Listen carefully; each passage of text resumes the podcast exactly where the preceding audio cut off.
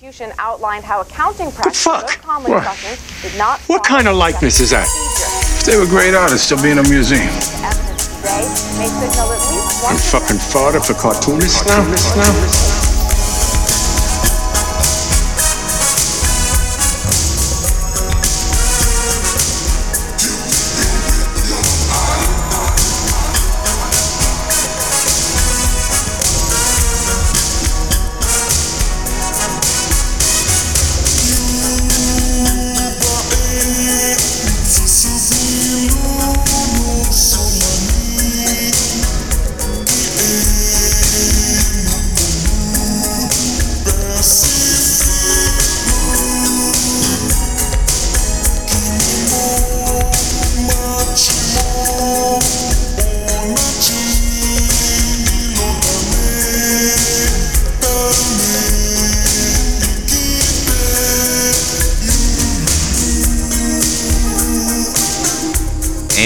To episode 58 of Gutter Boys. Gutter Boys is a small press comics podcast about the ins and the outs and the highs and the lows of small press comics. Uh, I am Cam Del Rosario, along with my co host JB Rowe. And today uh, is a special day. We are here as part of the official 2021 Autoptic Festival digital programming. Very happy to be here uh, with them twice in a row. As a little change up to the intro, but similar to last year, we actually have festival organizer and Minneapolis based cartoonist Pete Fakey here today with us. Pete's been skateboarding all summer, so instead of Pharrell being Yeah, skateboard barely P, Pete is now skateboard P. Yeah.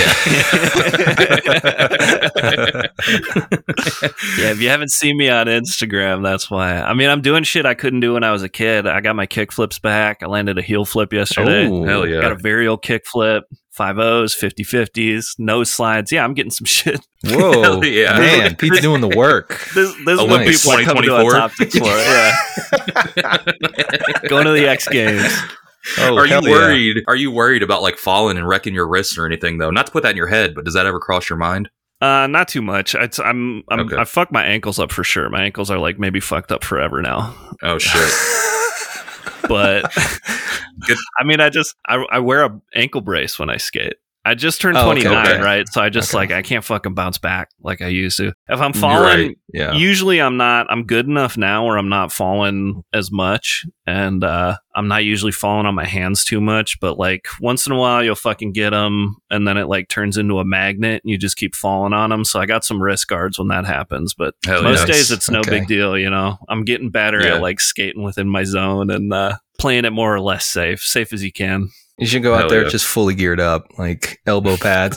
I went. knee pads, I, I went out helmet. with. Uh, I went out with Johnny Sampson in Chicago. Uh, I was in Chicago last week, and I went out Mhm. skating with him, and he had full gear. But he's, you know, he's like in his forties, and he's skating bulls. So Oh, yeah, shit! yeah. You know, I didn't know yeah. Johnny That's- Sampson was a that's skater. look. That's cool. yeah, I'm trying to do like a full. I'm bringing my board to Cake next time, and I'm trying to like get like a cake sesh because I think there's a bunch of cartoonists who skate, and we just like. There's a bunch of us out there. So I'm trying to do a cake sesh. I'm trying to like do like a little park takeover and, and bring all the aging cartoonists with their skateboards. Yeah, I'll come watch. Um, Are you are you gonna bring it? Are you gonna bring it to the trip? oh, he's not. he's not Uh, coming to the cabin. Oh, you're not. For some reason, I assumed no. you were. No, Okay. I don't. I wish you were. Uh, I'm very, I'm very, very broke right now, Mhm. and I Oh, can't true, plan yeah. that far ahead during the pandemic with I my day you. job. That makes sense. So Yeah, yeah. yeah, I gotcha. Well, uh, let's get on topic to why we're here today. yeah. Let's get on on topic with Autoptic. Yeah, so uh, the festival has been multi parts this year, right? You all were doing something in May, if I'm not mistaken, and then we're finishing it up in August. Yeah, we're actually going to do another one in fall. We're doing sort of like mini seasons um, year round during the pandemic. And then this is like festival season. So this one is kind of twice the size. We're trying to go bigger than we went last year. And then we'll have another uh, set of maybe like four or five smaller episodes in the fall. Hell yeah. Well, we are uh, very happy to have Jaime Hernandez on the back end of this episode. Hell yeah. Yeah, huge, huge personal get for me. Uh, you know, that guy is the god to me. So to be able to talk to Jaime was a dream come true, something that like I thought would be like the highlight of the show. And we did it, you know, within 50 episodes. So I want to thank Pete for setting that up for us with Autoptic. My pleasure. Yeah, stay tuned for that. But uh, more importantly, I want to talk about what else is going on because you're dropping content throughout the week. So what's happening? Today's Monday, the 23rd, when they're listening to this. Uh, we're not recording it Yeah, so on the 23rd, is- but yeah, act like it's the 23rd. yeah, yeah. This is day one. So today it's going to be uh, Jaime with you guys. And then I have an interview with Pascal Girard, who just put a new book out with D&Q. It's like a maternity murder mystery is the pitch on that one. It's a new mom like going to solve a crime. Not describing it very well right now, but it's a great book. I really enjoyed reading it, and uh, we had a cool conversation. And then uh, local Blue Delliquanti is interviewed by Bob Algio. Blue does the book "Oh Human Star" webcomic, and then you can get print copies of that one too. So one thing that's different this year from last year is you guys are not hosting every episode. So if you want to check out more of this, make sure to look up Autoptic in whatever your podcatcher is and uh, go subscribe there because we got more coming on Wednesday and Friday too. Yeah, and so this will be available in our feed, but all the other content, including this episode, will be in the Autoptic feed. Do you want to talk about what's coming later on in the week? Yeah, Wednesday is going to be. I'm talking to uh, Wang Pixen or Pix. She just put out a fantastic book. That was a really, really good conversation, too. Really thoughtful artist. And then local Trung Le Nguyen, Trungles, another really, really good book. Um, somebody that we've been trying to get for a long time. And Josh Cotter is on Wednesday. He's talking to Sean Knickerbocker. Hell yeah. And then uh, Friday, we've got a reading from Keiler Roberts. That'll be on the YouTube. Um, and that's hosted by Rob Kirby, local legend. Um, Leomi Sadler on Thick Lines. So we got another episode with uh, another podcast this year. Part of going bigger, teaming up. And uh, another reading from Shira Spector. So check out the YouTube. All of this will be on YouTube too, is just like simple, you know, it'll be like a title card with a wave animation and you can listen to stuff there if you like it there. And then the readings are also going to be in the podcast feed as audio only versions. So if you just want to hear somebody read a comic without seeing it, I don't know, might be interesting. But there's an interview ahead of the reading too, so it should be cool. Did uh, Keiler do readings from uh, Begging Chart? Mm-hmm. Yes, great book. I actually just finished it not too long ago. Great book. So looking forward to that. Hell yeah. So uh, let's talk a little bit about. I know with the pandemic casting a shadow, you don't really know too much, but um, Autoptic, you know, the future of Autoptic, it's going to go on into the fall with more digital content. Anything planned after that that uh, the listeners should look out for? Yeah, I mean, follow us on socials and get on the email list or whatever you can do to stay current. The plan is to be back in about a year for an in person show. We still got our contract signed with the venue. They've been really, really good about rolling over and uh, working with us. And, you know, I think this is our, our uh, postponements, I think, work better for them anyway. So we Oh, got yeah. a contract signed. We're planning on being back. In the meantime, I think we're going to keep trying to do more digital content and some of the more of those mini seasons we were talking about. I think that's it for right now. Alrighty, awesome. So uh, just to kind of put a bow on it, web addresses, social media, YouTube channel, uh, drop all the links real quick, or at least you know tell them what to search for. Yeah, it's uh, just Google Autoptic. I think that'll give you your best stuff. Autoptic.org. Um, that's a pretty good landing page. Uh, there should be a link to the email list there. So whenever we have a big announcement, there's always a big a big email that goes out. So that's a pretty good way to stay up to. And then I think it's Autoptic Fest on Twitter and Instagram. Yeah, hell yeah, Uh, we're on Facebook too. If you if you still use Facebook. cool. All right, well, JB, you got anything before we uh, wrap this up? I'm still waiting on my friend Kimber to send me more information about their organization. They were on a trip, so they just got back. So we'll likely have details about that uh, on the uh, the next episode with our buddy Nate Garcia's. Uh, so stay tuned for that if you're interested, and uh, we'll be able to give you the the lowdown on uh, how to donate and sort of what the time frame will be for that. Hell yeah. So yeah, stick around for that and our interview with Jaime Hernandez. And we want to thank Pete and Autoptic for, you know, including us this year and uh, for also coming on the show again. Uh, check out all the content and we'll catch you after the break. We'll be right back. Floodland brings together a series of personal and natural disasters featured in comics by Australian cartoonist and cult hero Jonathan McBurney. Beginning with the protagonist's chronic illness, it relates a long period of bizarre artistic practices, awkward art school relationships, the brutal reality of the 9 to 5 grind of the submerging artist, and culminates in the massive flood in his hometown. The peripheral characters whose lives orbit the same places and occasionally overlap through mundane circumstances include Basquiat, an artist come superhero whose successes are vastly out of proportion with his talents, Picasso Minotaur, a brawny beefcake sculptor with fire in his belly and hate in his heart, and Kirby Kelly, a hapless and constantly flummoxed experiment gone wrong. Floodland is a 96 page hardcover available from arglebarglebooks.com. Check out jonathanmcburney.com and king underscore of underscore nails on Instagram for more beefcake, wrestling, and existential conundrums.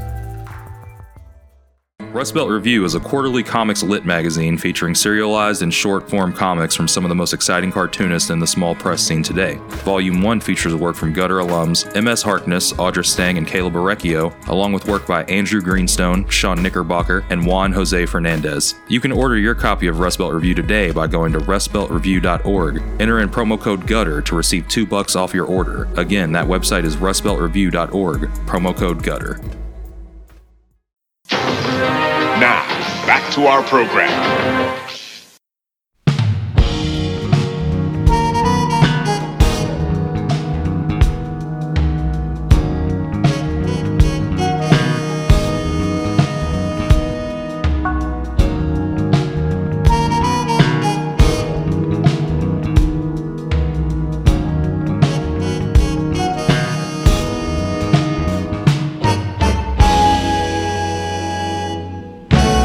And welcome back to the show. We are joined finally with our very special guest today as part of the Autoptic 2021 lineup. Uh, we are joined by very well known, internationally renowned uh, Jaime Hernandez uh, to talk a little bit about his uh, new book, uh, which will be out on August 3rd. August 3rd, Queen of the Ring comes out. And Yeah. uh, if uh, this airs after August 3rd and you don't have it, what are you doing? Yeah, right, right, right. Yeah. uh, yeah, definitely pick this one up. I mean, I, uh, this is this is a wonderful book. I mean, it is just the the drawings in it are just fantastic. I've been staring at them for the last two days, uh, nonstop. But uh, anyway, uh, how are you doing today? Me? Yeah, yeah. Sorry, Jaime. How are you doing today? I'm doing. I'm doing really good.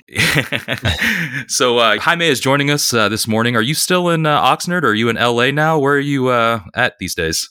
I'm. Uh, I'm in Hollywood. Now. Hollywood. Okay, awesome. Mhm. Hell yeah. Are you liking that? I'm loving it. I'm loving it. I've always wanted to live in Hollywood, but I thought I was going to get as far as Pasadena. But now uh, I'm living in Hollywood. Yeah. Very awesome. Are you uh, right in the middle of everything? yeah, yeah. A lot of lot of walking stuff to walk to that which uh, I like.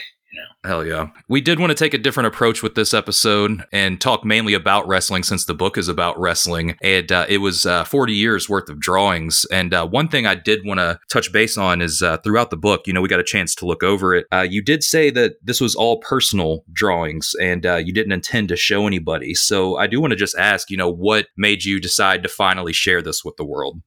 Well, I've I always liked the work I was doing, but I just never thought anyone would care, you know. And so I uh, I always thought like maybe uh, you know, hey, one day I'll make a book about this, you know.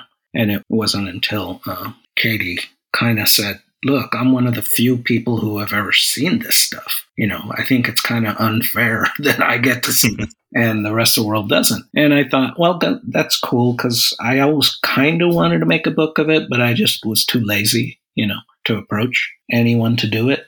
And uh, so that was good timing, you know, and, you know, part of it was scary because this stuff I never thought anyone would see, you know, it was just my own personal stuff that I would do when I wasn't doing Love and Rockets, you know, and I was just doing it for myself. So there was no uh, editing involved, you know, no one not thinking about an audience, you know, even if it kind of looks the same as like I put the same amount of work as I do my Love and Rocket stuff. But uh, it was a little different because I kind of didn't care about editors or anything, you know, or readers. So uh, I don't know, and and it was just a good time to do it because because I um I sit there sometimes and go, man, I am such a failure as an artist. I don't do anything outside of Love and Rockets. Blah blah blah. Boo boo hoo for me. and then I realize, oh, this is totally outside of Love and Rockets. So uh, that was also a, a boost.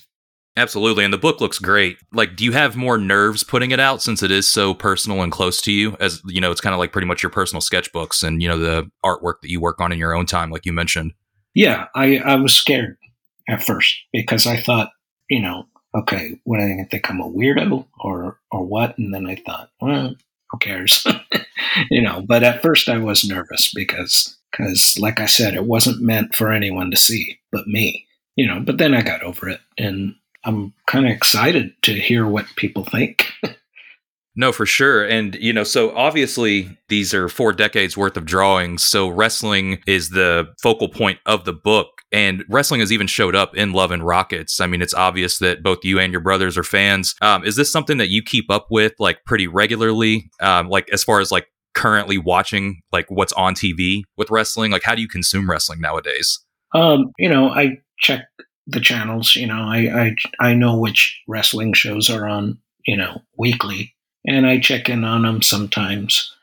But I'm, I mostly like to check uh, YouTube because mm. I like to look for videos of, uh, you know, backwoods wrestling. I like the, right. the, the really small federations, you know, where they have a ring in the parking lot, you know, right? Yeah, and like and and the un, you know, and the unknown stars. Some of them have become big stars, gone to WWE or something else, but uh, you know, they started out in someone's backyard or, or stuff like that. I always like the underdog stuff, like when WWF, you know, exploded. I kind of liked it, but then I went to WCW because it was the lesser superstar one, you know, even if it tried just as hard.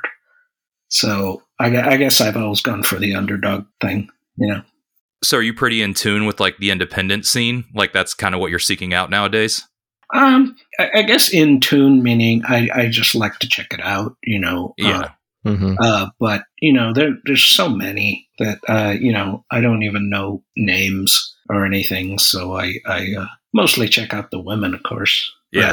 But, but um, I don't know. It, it's kind of like uh, when when I was little or young younger and you know a wrestling show you were lucky to get a women's match you know so I, I sat through a lot of boring stuff or or just wrestlers i didn't care about just waiting like hey maybe they'll have a women's match this week. And you know and, and then i'm there for four months just watching and watching you know. So uh, i saw a lot of wrestling because i was waiting for something else. Did you ever get into uh, the uh, like 80s japanese women's wrestling scene? Yeah yeah we had a we had a uh, like a TV station, uh, what they call in those days UHF channels. You know. oh yeah, yeah. And there was one that was uh, a half Japanese, half Spanish station, and they would show the women's stuff in the mid 70s. But, you know, I didn't have my own TV, so I had to sit there in the living room and go, Ma, can I watch this? And and she'd go, Sure. And she'd be ironing and the whole family would be sitting there watching. And I would just be like, God, why don't you guys leave me alone? but yeah, yeah, I, I kind of got into that, and then just odd chat in those in those days. Um, you know, the birth of cable just a lot of odd stations would show stuff like, uh, you know, that's how, how I learned about like uh, the hardcore wrestling stuff. That was almost by accident. You know, I did I didn't know that stuff existed. All the Sabu kind of stuff. ECW, that's what I yeah I, I couldn't yeah, think yeah. of. and then there was WEW, the women's one. You know, they, I would just find them like 1.30 in the morning on some odd channel and stuff. So that, that's that's kind of the fun thing. Now, now it's YouTube. I do that with. You know, I just search for just the the weirdest uh, federations because I like those best because they seem to try harder. You know. Have you seen videos from that promotion called Zona Twenty Three? No. It's uh, it's kind of the hardcore stuff, but um, it like they it's in like a junkyard the kind of stuff you like but they do crazy stuff. Uh there's women's wrestlers but it's pretty uh It's brutal. it's pretty brutal. So if, if you don't like blood brutal. and stuff i don't know if i would recommend it. Like they're power bombing each other through like car windshields and stuff. Um so your mileage may vary but if you're looking for something fun in a junkyard uh, i would Right, check right, that out That's it. Sometimes that's fun, and then after a while, you're kind of like, okay, I, this guy doesn't even hide his blades, you know. and use them on this guy, you know, it's no longer a hidden thing. were you watching throughout the 90s like when it really blew up like i know hulk hogan was like in the 80s but like when like the rock and stone cold were you in all that um i read a Yeah, a lot of times I would, I would, uh, I would stop watching, and then something would bring me back. Like I would just go, like, God, I haven't checked this out in five years, and then Mhm. there'd be something new going on and i go wow it's changed in the last five years yeah yeah you know and i, I really got into that time when they were when they were hiring uh, soap opera writers yeah. You know and and everything was a story. And i thought that was very clever. I thought they did really well with those. And then what was it? Um, wcw uh, stole the writers or something because they paid them more or something. So they had all the fantastic storylines. It, it, it's a lot of fun yeah it's a time that i you know i don't think it'll ever happen again in the wrestling business you know i think for a lot of reasons but um i don't think there's that like internal competition anymore that's taken seriously at that level anymore Yeah. but i do think like you like you said to me you know the fun of it is the storylines the over the top characters and it almost seems like they're moving away from that it seems like everybody wants to be like a better athlete in the ring Yeah. with the modern product so do you enjoy that or do you are you mainly into the you know showman side of it It's hard to say because um, all the uh, strutting and boasting by the wrestlers now seem to be taken more seriously than when I was watching it in the 70s or something. You know, I really enjoyed a heel like, you know, boasting in an interview and then getting their ass kicked. You know? Yeah. And, you know, and I just love that that sense of humor that only wrestling has. You know, nowhere else in the world that has it. I just see a lot less of it now because the fan base has changed. The the way younger kids look at it is more of a badass thing than a clown thing. You know, and I'm not to. It's not to say that I only like the clown stuff, but you know, I just had the best time listening to a Flair interview in the Oh, yeah. 80s, you know, or something even earlier than that. So like some deep south wrestling stuff where some guy in a cowboy hat is uh, boasting and, and strutting around and, and just that stuff was just uh, fun, fun, funner for me.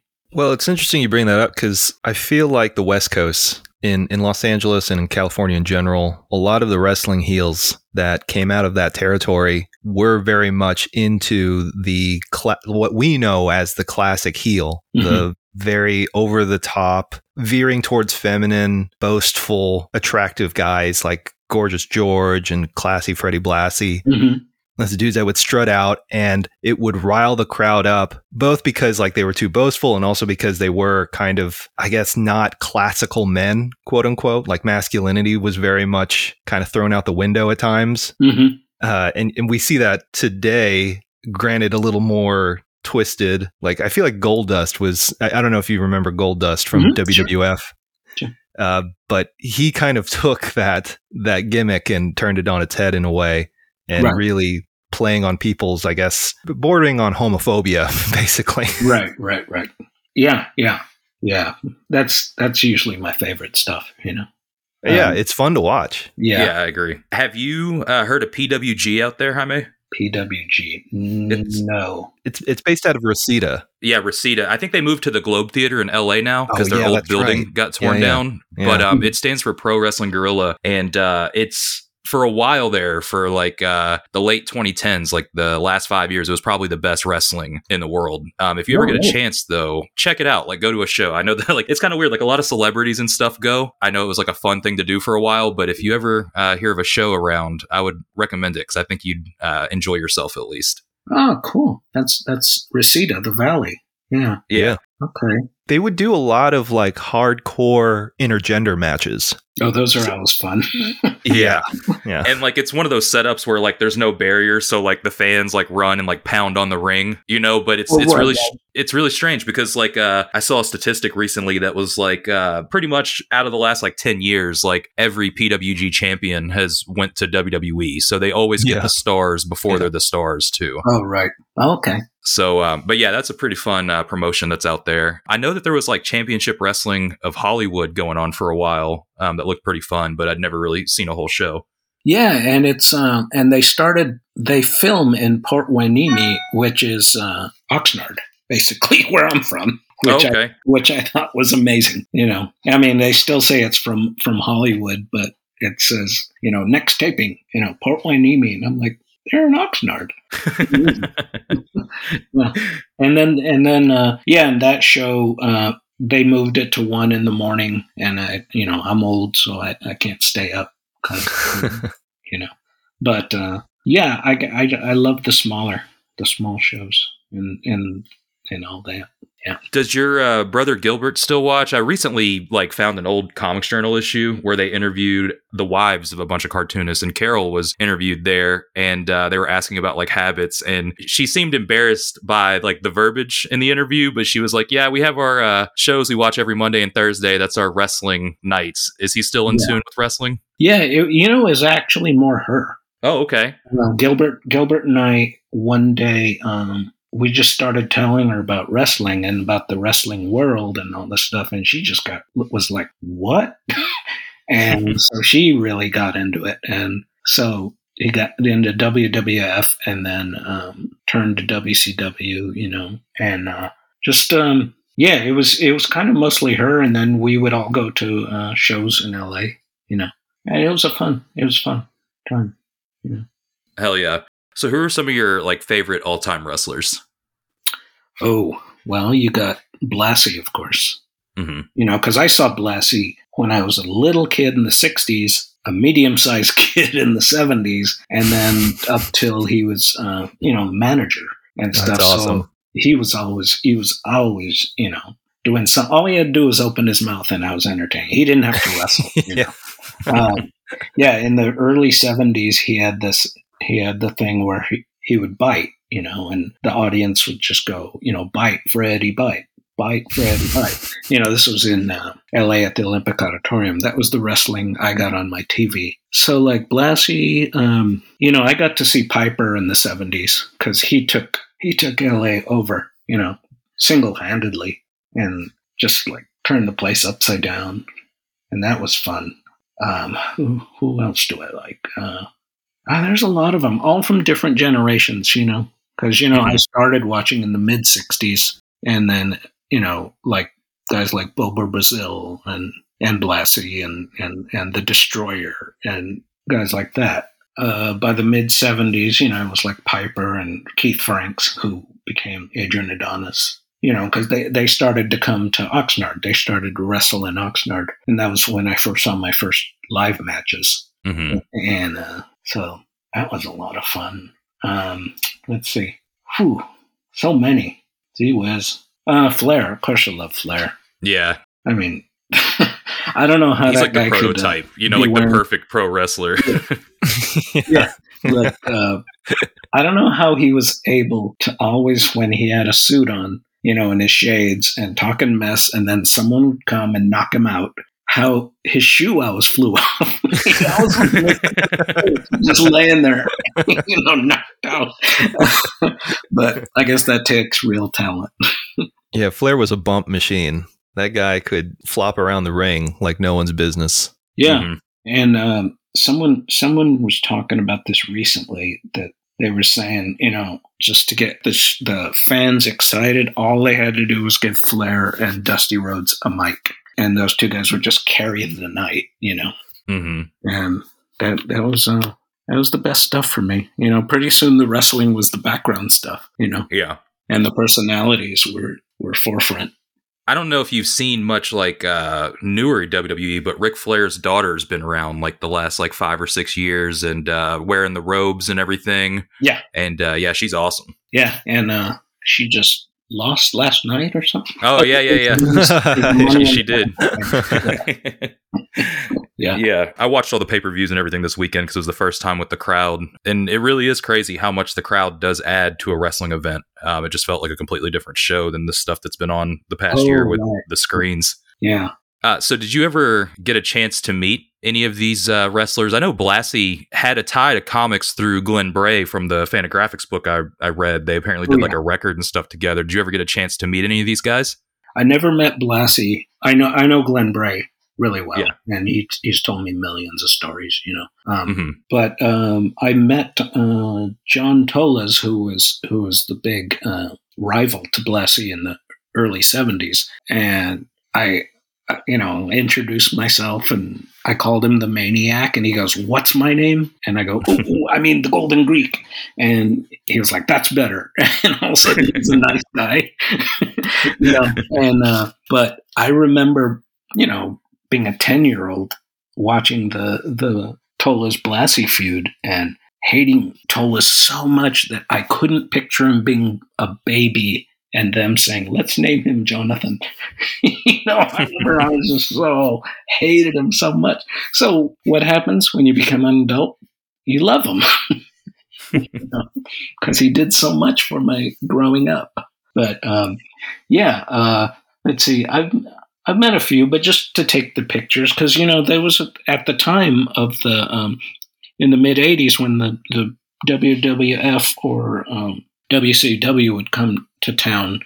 Um, in the back behind the behind the stands, you know, some of the wrestlers just hanging out, talking to fans or or stuff. So you got to go and get your picture taken, you know, and stuff like that. So that was that was kind of fun. Um, I didn't know really what to say to them. Right. Like, like, I really hated you when I was a kid. Yeah, right. I've never heard that one before. but yeah, So I did want to touch on this because it was part of the uh, interview uh, that was, uh, you know, the text in the new book. Mhm. You did mention that originally you did a book, you know, Whoa Nelly. It was three issues that was set in the Love and Rockets universe. But you did mention that originally Whoa Nelly was supposed to be what this book was. So why did you abandon that and go with a more narrative, you know, typical comic structure for Whoa Nelly?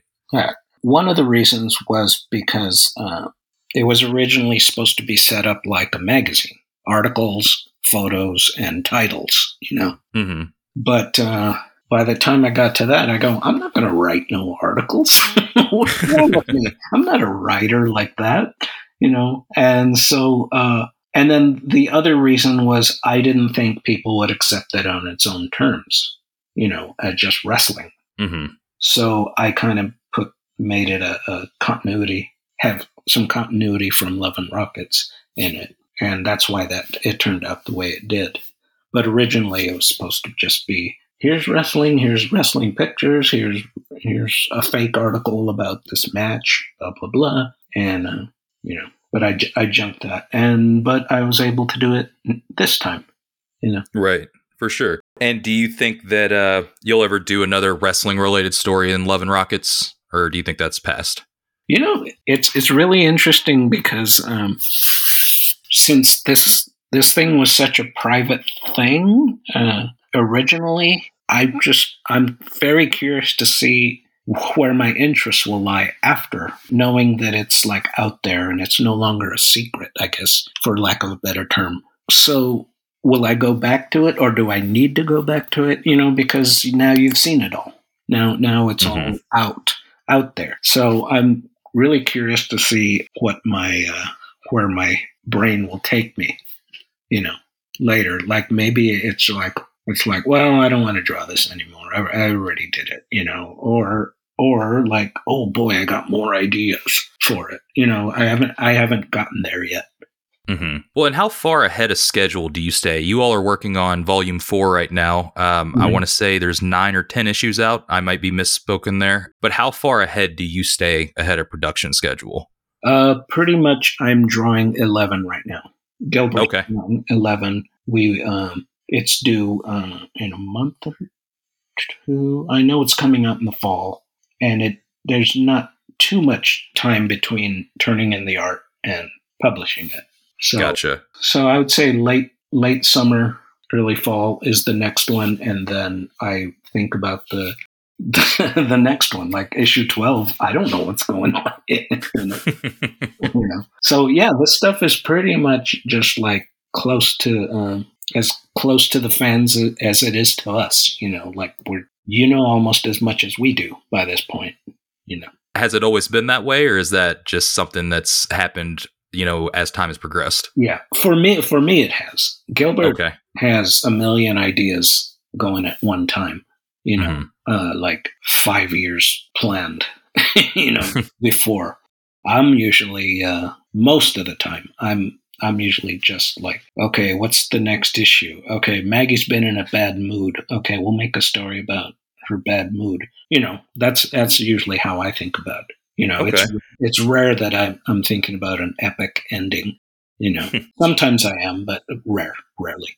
Well, before we get into questions uh, on the back end, I do want to talk to you about like current comics in the scene just a little bit. But JB, do you have anything you want to talk about wrestling wise before we get into that? Yes, I have a couple of other things here. Um, go for it. So uh, when I was a kid, when I was younger, uh, after Sunday school, every every day, me and a bunch of fools would get together and take over one of the back rooms and wrestle each other with like a, a pretend mat and like folding chairs. Did you and your brothers ever do stuff like that? I um I remember uh, the kids in the neighborhood wrestling, you know, and then you do fake moves and, and stuff like that, but not a lot. You know, I was always the, one of the smaller cousins, and so they were like, "No, don't let him wrestle. He'll he'll cry." You know, kind of but uh, but yeah, I remember my my my cousins and and my brothers all trying to be Bobo Brazil or whatever.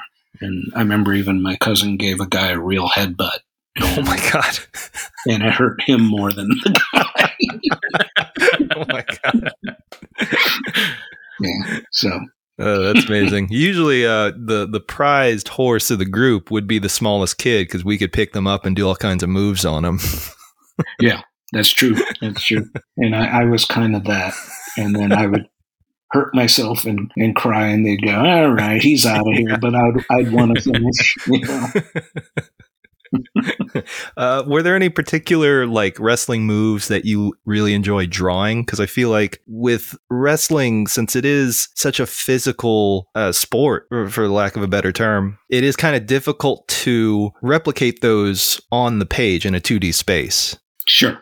Sure. So, Um, yeah, Yeah, I guess I, guess I think about it like a photographer Mhm. catching the best moment. You know, like a a, a head scissors, or uh you know, or um, if someone's flying, they're in the air. yeah, you know, right. you know, yeah, uh, you know, a headlock is always a is always a good one because they don't move. much, right. Yeah. You know, um, but uh, yeah, doing doing some kind of high flying fancy move, you it's like the photographer taking you know twelve shots and you, he has to pick one. Right. You know that that that kind of represents that move. You know, so yeah, that's how that's how I look at it when I draw it. And so, what were your like favorite moves to draw? Hmm. I know you mentioned the headlock. That's a good one. Yeah, yeah. And I was watching recently and going, do they still do headlocks? Oh yeah. Oh yeah, baby. I was like, I, mean, that was when I was a kid. I mean, do they still use that, or do people boo, or or you know, say boring? You know, No, no, Um, they're, they're fundamentals. They're part of uh, the basics of wrestling. right, right. Yeah, I like uh, I like to draw pile drivers. I like to draw because there's a certain air uh, movement, even if it's still. What else I don't like to draw? I just I like a lot of the tangled ones, like a tangled um, a leg lock or something. Okay, yeah, uh, yeah. Because it's just fun to draw interlocking parts. Yeah. You know? And and I found out that a lot of when I do a sex scene, I go, this is kind of like drawing a wrestling. yeah, right. Yeah, it, it really is. yeah and uh, so it, it just you know being such a fan and, and drawing that stuff since i was what little taught me a lot about action poses and uh, anatomy interlocking body parts you know Yeah. just just because i liked to watch and then i tried to draw what those wrestlers were doing stuff like that I I mean, that makes a lot of sense. Uh, you know, looking at your body of work I don't know. It just it's very clear that you have such a understanding and grasp of like human anatomy, Mhm. and uh, it makes sense that all of that comes from drawing wrestlers because all you're doing is studying anatomy. In that case, you know, it's Sure. it's all about that physicality of the human body. Yeah, I, I remember um, stripping my GI Joes of their clothes and putting them in wrestling positions. Oh wow, that's cool. And my brother would go, "What are you doing?" Did you uh, ever own any of those AWA Remco figures from the 70s and 80s? uh, the the wrestling ones. Yes. Hmm. Know no, uh, because I'm older than you guys, so um, by that time I wasn't doing that as much. You know, uh, by the especially by the '80s, I wasn't really buying a lot of figures and stuff. Um, Mhm. um, yeah, But you knew about them though. yeah. I think I think I'm trying to. Um, are you thinking about the rubber ones, the WWF? No, so this line would have been before the LJN WWF figures. These were they almost look like He-Man figures, uh, but they had like these uh, soft rubbery heads, and there was Ric Flair. They did uh, the Road Warriors. Uh, they did Curt Hennig before he was Mr. Perfect. Mhm. Uh, a couple of other guys that ended up going to WWF, a couple like a decade later anyway. But I'm trying to think if there were Yeah, any- you know, I think I know which ones you're talking about. Yeah. Well, speaking of toys, this is kind of off topic, and there may have been some. Have there ever been Love and Rockets toys or statues? I feel like that's something that uh, people do in comics, but I don't know if I've seen any. That's uh, what I'd like to do. I've just never been approached. Okay, yeah, it'd be cool to. Yeah, I, I mean, I would assume you know, I know Gary Panter's had figures. You know, Clowes has done it. I mean, Mhm. Ware's done it. It makes sense that you all would have had it by now. Yeah, I'm surprised yeah, nobody's um, approached you. I don't know. For some reason, Gilbert and I were all left off the um, merchandise uh, train. You know, we were never approached for stuff like that, and I was too lazy to go get it myself. You know, and I didn't know how to how to be a businessman and, uh, find out how to get it done. But um, yeah, I was kind of like, wow, they got toys. Uh, you think that guy would come and ask me? No. Yeah, it'd be awesome. Uh, maybe you could. Uh, maybe somebody will hear this and you know Yeah. get in touch with you, or uh, you know, I don't know how you feel about Kickstarter, but I feel like that would be a hit for you uh, if you ever wanted to get it together. Sure. Yeah, I, I mean, I would love a, a like a wrestling figure of one of your characters. I would too. Yeah,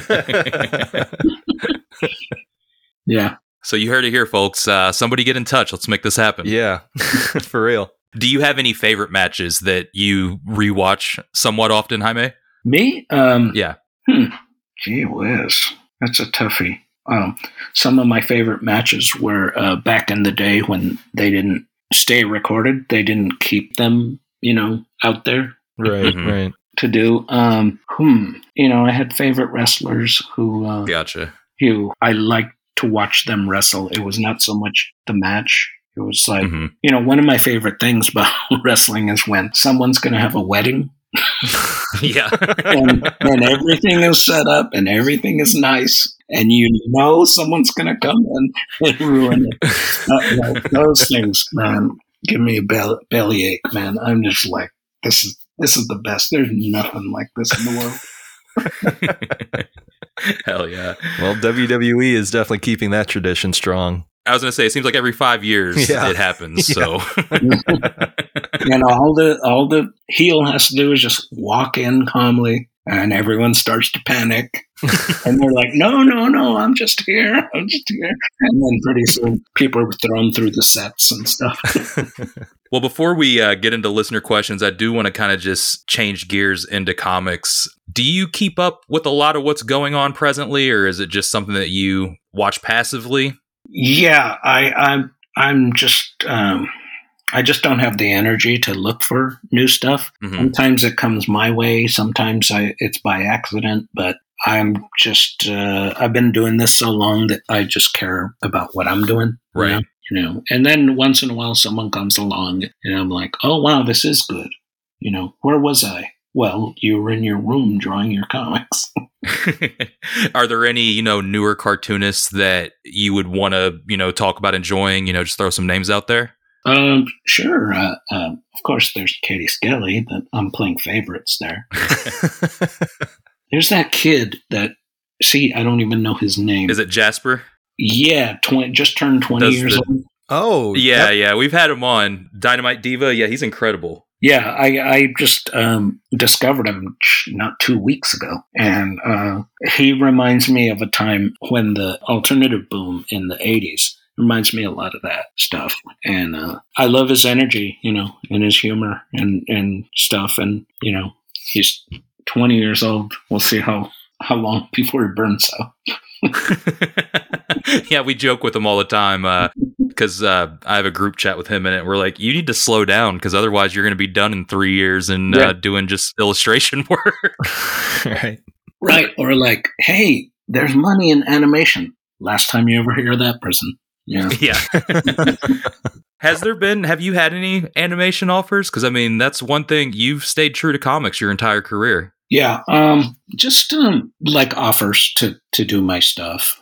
And Mhm. when they ask me, first thing I think of is live action. And then halfway through the conversation I realized, oh, they're talking about a cartoon. I never think about a cartoon when I'm doing my my stuff. But um the, once or twice people have said, um, I would love if you would do some character creations, you know, for us. Or something like that. And I'll go like, eh, yeah, maybe. And then I forget.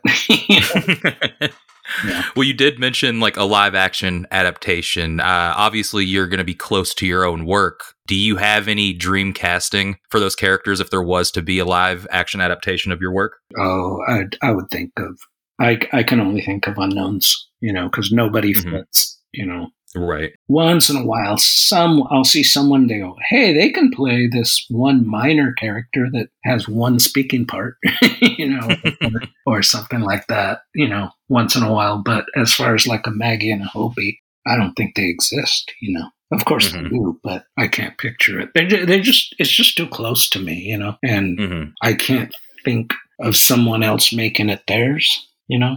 Yeah, for like sure. A, like a, well, you got to let the character grow. You got to let the actor grow and let him, you know, do this. And I go, well, what if they become less Maggie? you know? So that's, that's always a tough choice for me of making those decisions. hmm Alrighty. Uh, Jaime, we did actually get a lot of questions for you, record breaking amount. Um, however, because there were so many, uh, we just went ahead and uh, picked a few that would kind of cover the bases of what everyone was trying to ask. JB, do you want to ask the first one? All right, first question comes from friend of the show, Nate Garcia Cartoons. What's up, Nate? Uh, oh, hi, May. You should check out his work. Awesome. I think you'd dig it. He's another 18 year old wunderkind. Yeah. Well, there you go. uh, he asked, as per usual, okay, what did you have for breakfast today? And be honest. Uh, I had uh, a glass of orange juice, or half a glass because I used up the rest of it, and uh, a bowl of morning oat crunch cereal. Oh, Are you a, a pulp person or no pulp? Either one. You know, Okay. I noticed there's a lot less pulp in orange juice that I can find. You know, hmm so I don't know. I, I either one. Hell yeah. Alrighty, next question came from Andrew Lorenzi. Andrew asked, Jaime, how has making comics changed for you over the years? Um, hopefully not too much because I want to keep it as lively as possible. Still, I'm still a little kid doing it. But uh, how it's changed is keeping up with the times or not keeping up with the times. There's so much water under the bridge, so much stuff that was kind of new in the early days. People have caught up. And so I have to think about keeping it fresh, even if it's there's 20 other characters out there like them. and uh, it's it's kind of a you know a juggling act. And I I just try still try to keep it fresh, but our original way of doing it was Gilbert and I really early on. People would go, God, Love and Rockets is so original. And I go, Well, I would prefer to say it's good than original. Because, I mean, it's hard, you know, you're going to kill yourself trying to be original. But uh, all we we focused on was uh, trying to do it better than the next guy, you know.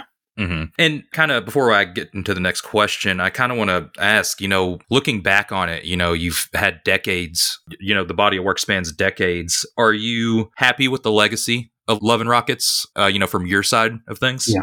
Yeah, yeah, I am. I um it's it's funny how um, in the last 40 years I saw us go from hot newcomers to uh, well this isn't this isn't as cool as people said it was to oh they're not the n- new kids on the block anymore let's read this comic instead. To hey uh, there's a bunch of people over in uh, uh, Minnesota uh, that are really into your work have rediscovered your work. And I'm like oh cool. And then and then going back to like oh he did he did the best collection. This is the best book possible. And then like okay now let's go somewhere else because that book's over. You know Mhm. and then someone going oh mr hernandez you're an icon and then two weeks later you're not so, so overall yes I, I really like legacy but and i've seen the ups and downs and they're all fine you know i, I have no regrets Good. Awesome. RJ Casey writes, uh, "What's up, RJ?" He asked, "How does he feel about the Dodgers' chances this year?" Speaking of RJ, there's a there's a, a Dodger that me and friends call RJ. Um, um, I think they got a, a good chance. Uh, according to yesterday's game, not doesn't doesn't look like it. But, um, yeah, right now the them and the Giants are battling for who's the best in the league. Blah blah blah. But uh, I think they do. I mean, if they don't, then I've seen it after all these years. and his follow-up question: Do you think you'll ever make a baseball comic? probably not a full baseball comic, but um, I like I like drawing uh, baseball. I did the one story about softball, which same thing, you know, same action poses. And then I had this story where Angel and her dad are out in the park pitching and hitting. So that that stuff is fun for me. So a whole baseball comic, I don't know if I have enough in me to do a whole comic. Yeah, I feel like that's a that's a pretty big ask. Yeah. Alrighty. Uh, Margot Dent wrote in and asked, "What do you think is the most successful relationship in Love and Rockets?" uh, you are you talking about uh, characters relationships or the relationship to something else i mean the I'm gonna assume they meant like relationships uh, amongst the characters. amongst the characters successful hmm all of them well a pretty successful one that's that's starting to become rocky is is uh, maggie and ray. Hmm it seems like they've become complacent old folks yet. Um, there's there's stuff always coming up you know to bring doubts like uh, like after uh, is this how you see me? You know maggie has to live with the fact that she was going to cheat on him. She didn't Mhm. didn't do it successfully but that's always in the back of her mind. And the fact that he kind of knows but doesn't know you know that it's just all this stuff going on in their heads um, and in my head but uh, so far, their their uh, relationship is uh, is better than Maggie and Hopey's. For sure. Hell yeah. All right. Instagram user Paul Along the Watchtower asked, "Favorite lucha mask?" Let's see. Uh, maybe I kind of liked uh, Mil Máscaras' mask when he had the big teeth, the big Mhm. grin with the sharp teeth. Maybe That's a good one. it's a it's real toughy. Uh, when I was a kid, I loved the Destroyer's mask. That's yes. I was going to say that uh, you mentioned him before, and that is like such a classic look, Yeah, like that blue mask with the red outlines. Yeah. yeah. I met uh, Dick Beyer. Is that his name? Uh, yes, I think so. Yeah. Yeah, I met him in an elevator in Vegas, and uh, I did that thing. By the way, Mister Beyer, um, you know, you were my first wrestling hero when I was five years old or whatever. And he was just like, oh, you know, oh, that's great. Oh, that was a long time ago. Ha ha ha. You know, he, he was very grateful. And, but I felt bad talking to him as a guy without a mask. You know, it's kind of like the sacredness of the, of the, the mystery of you wear a mask because it's a secret identity thing. And there I was calling him out without his mask. And I, I felt like I betrayed the whole, uh, the whole thing.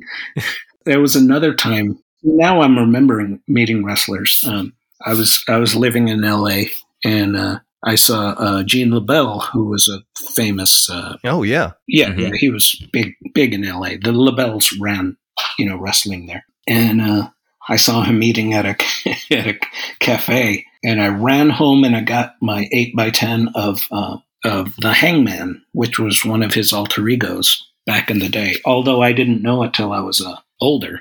And I stupidly, you know, he, he and his wife come out of the thing at night, and I'm like, Mr. LeBell, look, could you sign? And I could tell I pissed him off. But uh, he signed it. He goes, I will sign this for my friend, Mr. Hangman. you go, man. And I, and I felt bad then, too. Like, how could I? Uh, I was calling him out for being a secret guy, you know. Yeah. But anyway, yeah.